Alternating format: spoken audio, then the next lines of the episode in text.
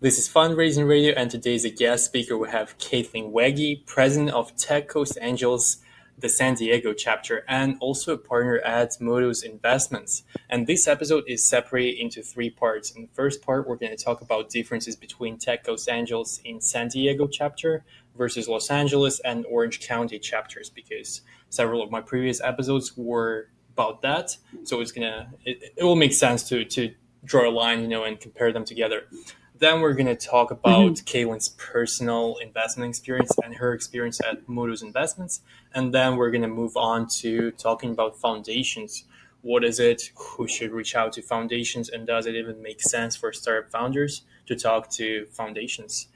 Uh, so, Caitlin, let's kick off by you giving us some background on yourself and on MooDoos Investments. Caitlin Wege. I am president of Tech Coast Angels San Diego, also partner at MooDoos Investments, which is a private family fund. It's our family fund. It was started about 30 years ago by my dad. I have been a passive partner most of my life, so I've arguably been investing in startups my entire life, almost, probably about since nine years old. But I joined as a full time partner, kind of active partner, five years ago. And I can tell you a little bit about the fund. So, like I said, it was 30 years ago, um, was formed. We've made about 80 or so plus direct investments over that time, and that includes follow on investments. We typically invest in pre seed, seed stage companies, although recently we have made some Series B investments, although that's not really our sweet spot. Uh, the original thesis that my dad started with that we've kind of found our way back to over these 30 years is really being first money in. Um, we're not afraid to lead rounds. In fact, we like leading rounds. Um, we also like to be involved with the company, and that could be in way of a board seat or operational participation. And we're industry agnostic, so we really invest across the spectrum in terms of industry. We're heavily weighted in life sciences, and a lot of that has to do with a couple of legacy companies and the fact that some of our partners, like my dad and my sister, have a, a science background. And I also live in San Diego.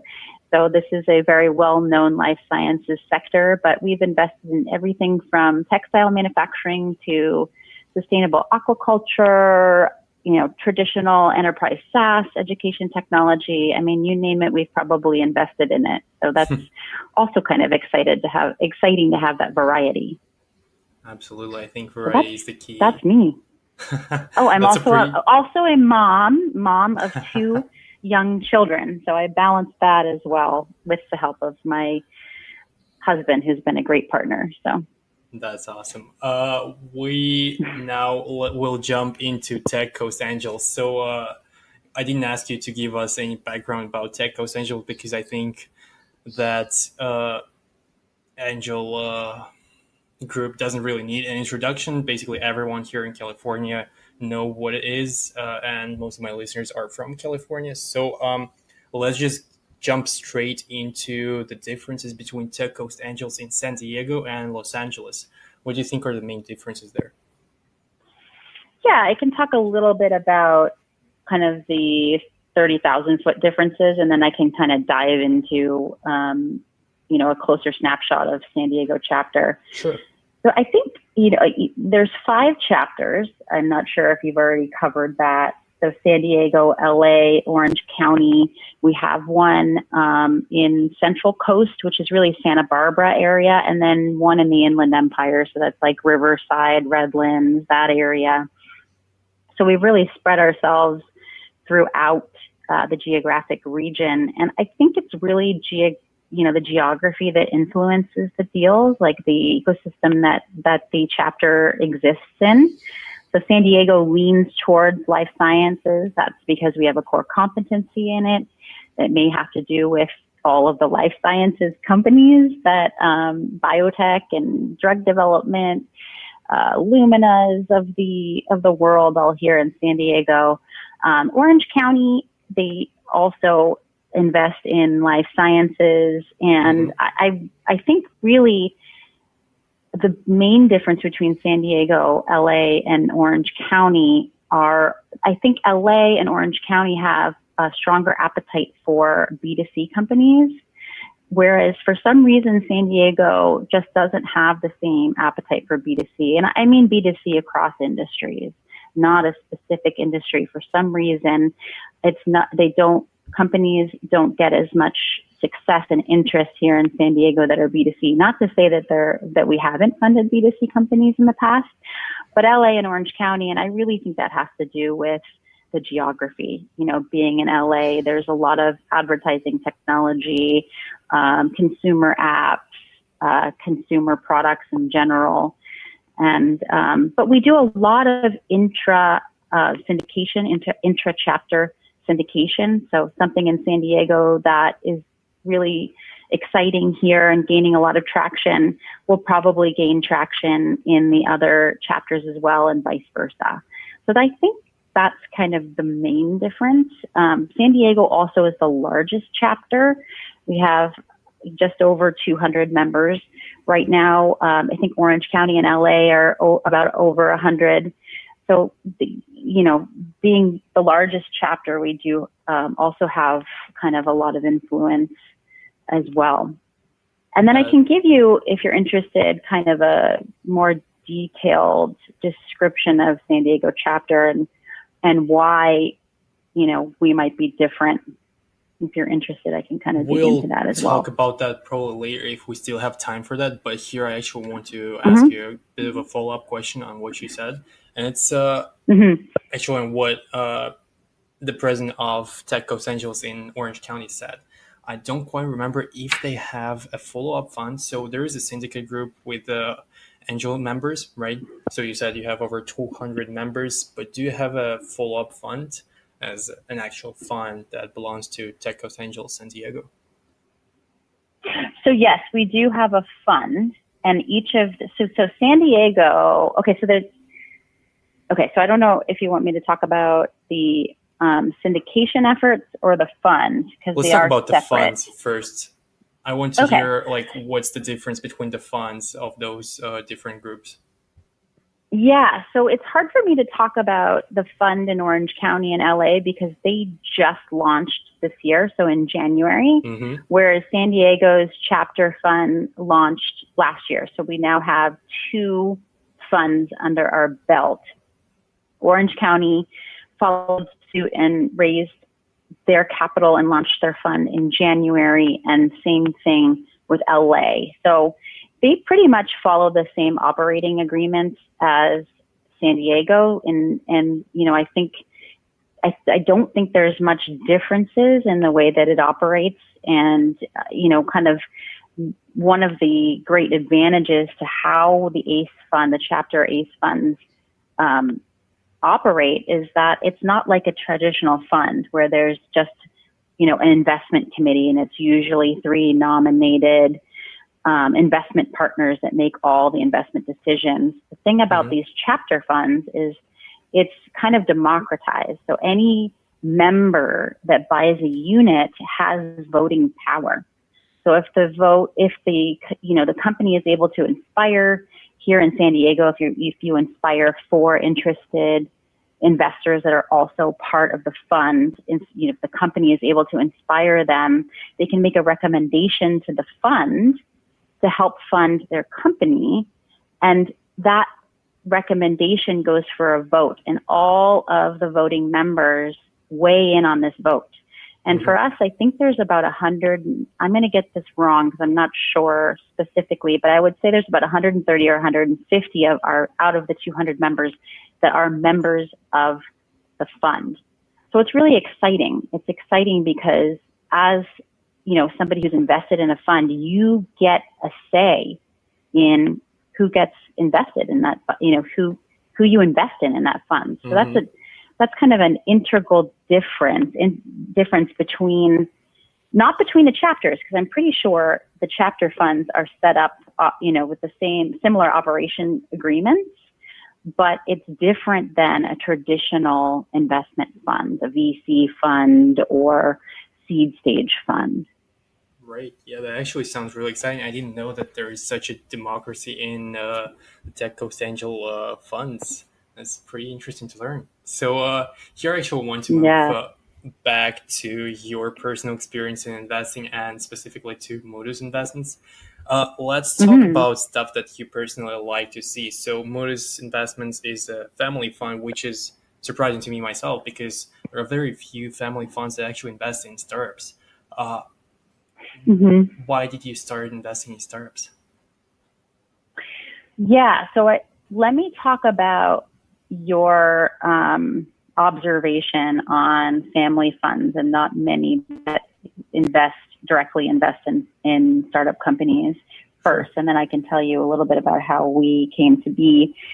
A lot of um, what you would call family office, so we're a family office, traditionally invested in as LPs in venture funds or mm-hmm. equity funds.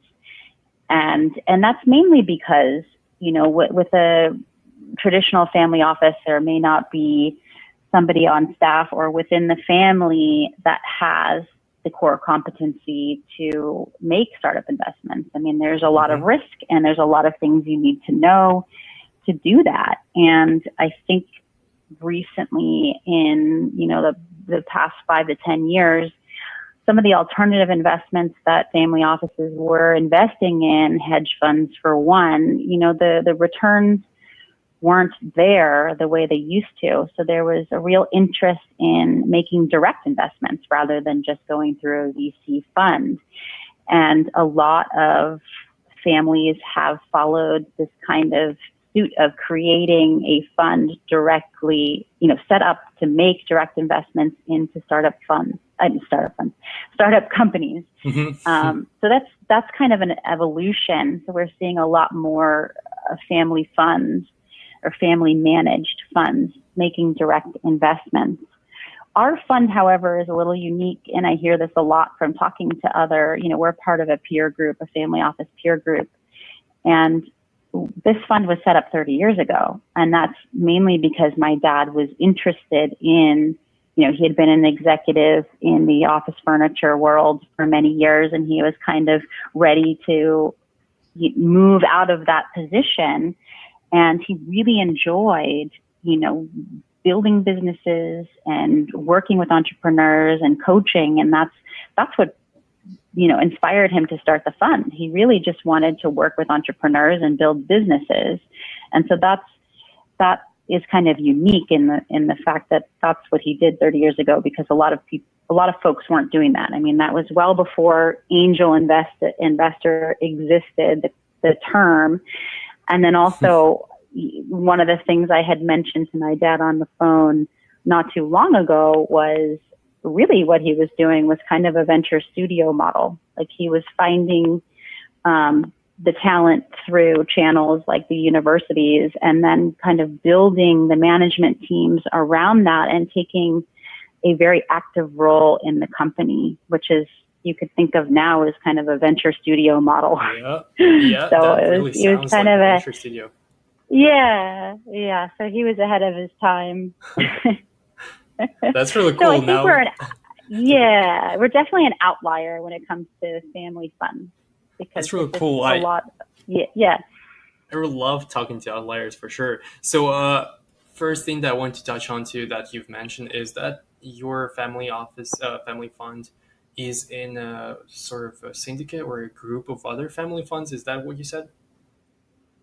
No, it's actually not necessarily a fund syndicate um, it's a peer group that we uh-huh. belong uh-huh. to, and that and and it's a family office peer group, and and we exchange all kinds of information. Sometimes it's you know about uh, organization of the family in general or the family company. Uh, it's not necessarily always about direct investments. Mm-hmm. However, um, because this is becoming more um, you know, a, a widely adopted way of investing for families.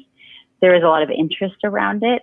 So we have started, you know, I've started to reach out and meet more family funds that do this and kind of create a very informal syndication. It's nothing that's formal. It's just kind mm-hmm. of through our contacts. You get to know other funds and just like a VC fund or, or a seed stage right. fund would syndicate. It's very similar.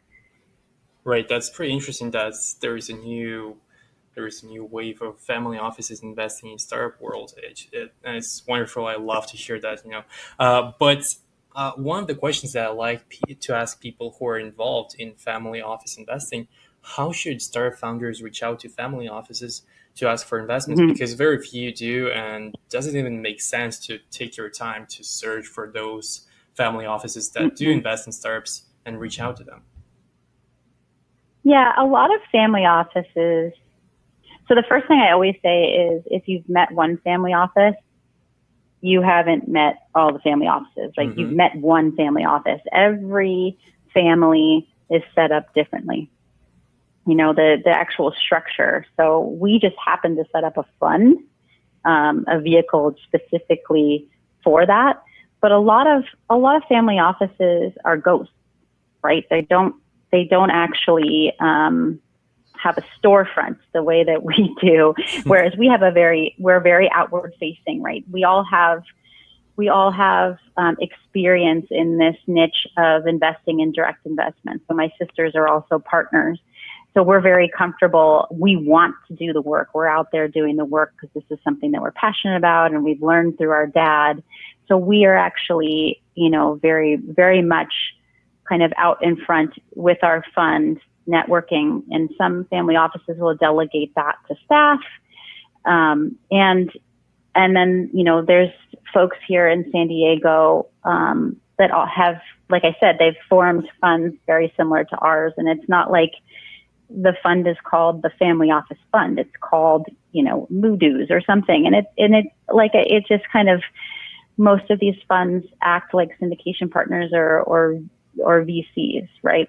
So it's not, you know, they're not VCs and they don't have LPs or outside investors. Right, but right. Um, yeah, so it's, you know, it's it's not. If you're searching for family offices, you're probably not going to come up with much.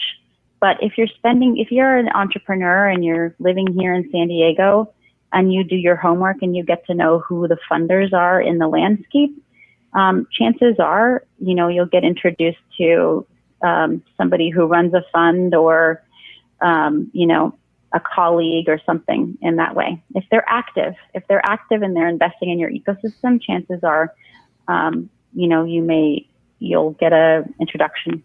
Right. And a lot of a lot of a lot of funds like myself, we belong to angel groups, mm-hmm. right?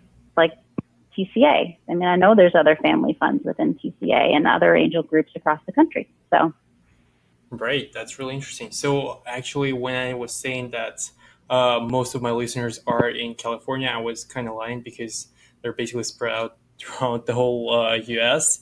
and a lot of them mm-hmm. are actually in New York. So do you think you know some good uh, angel group down there in New York or just basically in West Coast? And on the in the East Coast. Damn it! I mean, I meant East Coast. Yep, I meant East Coast. Yeah. to be honest, I'm not as familiar with the angel groups in the New York area. Um, but my sister is in Boston, so I'm very familiar with the group that she's been a part of for a number of years, Launch Launchpad Venture Group. Mm-hmm. They are, you know, they remind me a lot of um, TCA San Diego, really connected folks. Um, folks that have been doing this for years. I mean, you have some super angels that have been investing maybe as long as my as my father, and they all have deep industry knowledge, and they're all you know in the same spirit as the San Diego chapter of Tech, Tech Coast Angels. You know, a lot of them have been entrepreneurs themselves, and they're willing to roll up their sleeves and really help and kind of add value other than capital. So Launchpad Venture Group is one. Um, Harbor Angels is another one in Boston. Uh, beyond that, I'd have to really kind of put my thinking cap. Maine Angels, we've done, we just recently syndicated with up in Maine, and they also, um, as far as I know, they invest in Boston as well. And then you have Golden Seeds. You know, Golden Seeds is, a, is an excellent network. I mean, they have a focus on supporting female founders but there's chapters in New York, and I believe there was there's one in Boston as well. That's really cool. Like off top of your head, you named at least four angel groups. That's really impressive, and just says basically there are tons of them. Just go out, look for them, and or just Google. You know, I'm pretty sure Google will give you that answer pretty precisely. but uh, yeah, and and if you're an entrepreneur and you you know you have a connection with with one angel, you know you can ask them who do you syndicate right. with, mm-hmm. who do you who do you suggest I talk to if I want to fundraise in Boston. Who do you suggest I talk to if I want to fundraise in Atlanta? You know, mm-hmm. most of us are angel groups are, you know, most of us are connected to a trade association called the Angel Capital Association. And that is a very connected network of angel groups and, and super angels. And it's a, it's also a great resource. I mean, any entrepreneur or team looking for funding can go on to the ACA website and learn. So, right. I think uh, the president of TechCoast Angels in Orange County, he mentioned that they're connected, they're syndicated with over 50 angel groups, which is just insane number. It's really impressive, like how connected those angel groups are. But here it's time for us to move into talking about foundations. Uh, what mm-hmm. are what foundations are? What is this, and what's the difference between foundation and family office? Yeah, so the foundation, so I can kind of talk about it in my on in my own experience um, rather than because, like I said, all family offices are set up differently. Um, the the Wege Foundation, the charitable foundation, is completely different. It's a separate entity from Moodoos, right? The foundation is a charitable foundation. Moodoos is a limited limited partnership that was formed specifically to make direct investments in the early stage companies. The Wege Foundation was actually originally started by my grandfather 50 years ago. We're environmentally focused for the most part, and we do most of our granting in West Michigan, which is where he's from and where the original family company is actually still located. It's still mm-hmm. over 100 years old now.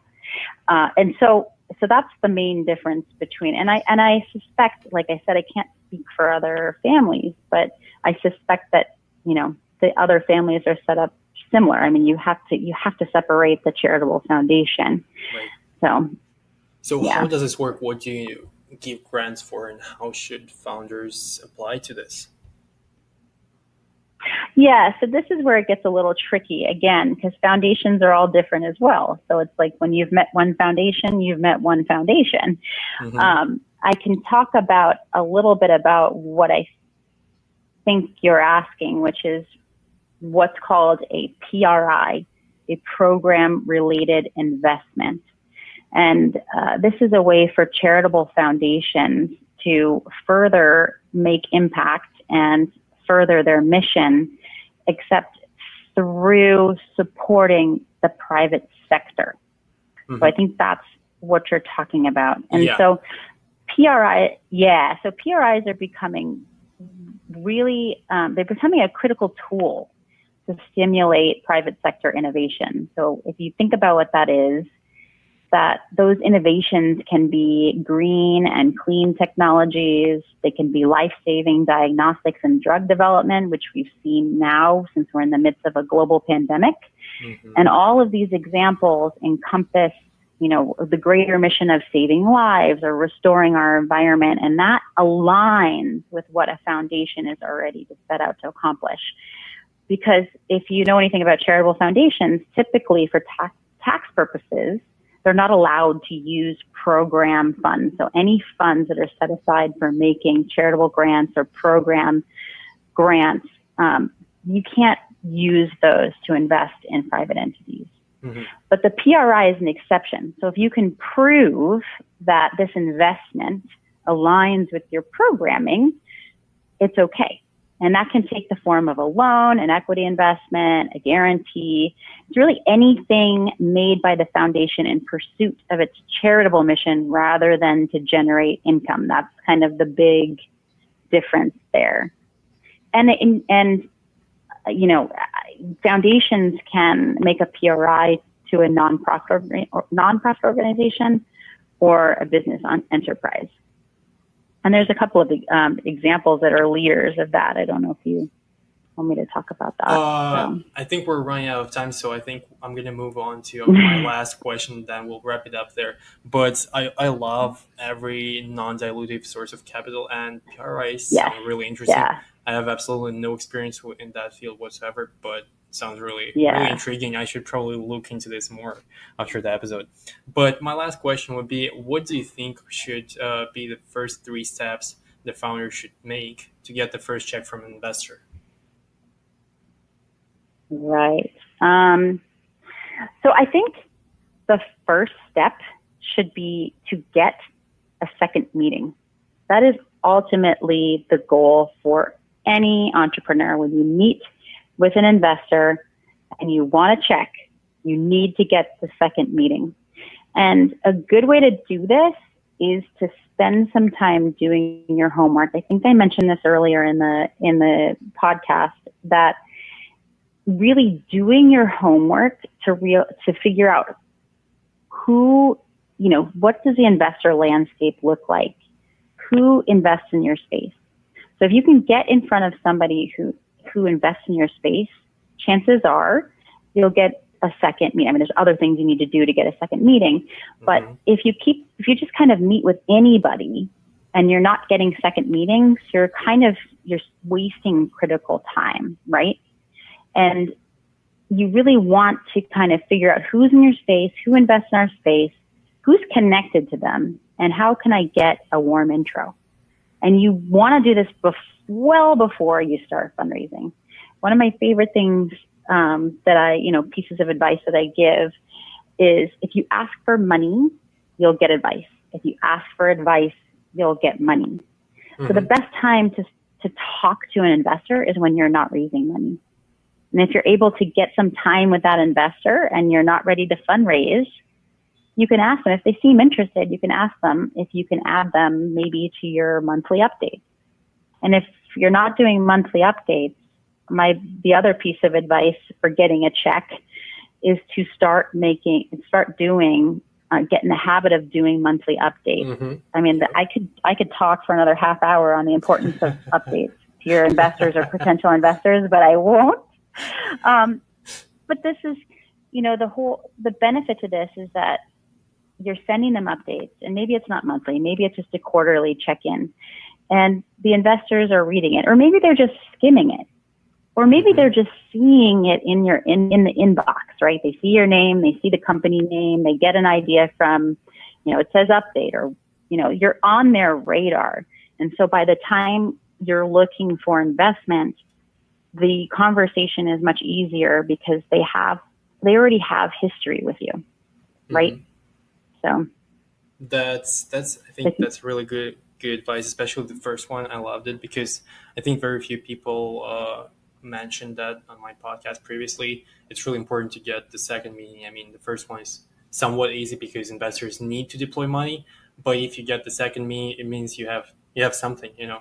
And if you don't, uh, probably means you have nothing. So uh, I think that's really right. important advice. Thanks a lot, Caitlin, for that. I think at this point we're going to wrap it up as we got to our 30 minute threshold. But thanks a lot for coming up. I know you're extremely busy. I know you have a family, you have two kids to raise, uh, fun to run, and Tech Angels to watch after. And uh, you still found time to participate in fundraising radio. I really appreciate that. Thanks a lot and stay safe. Yeah, thank you. Thanks for spreading the word.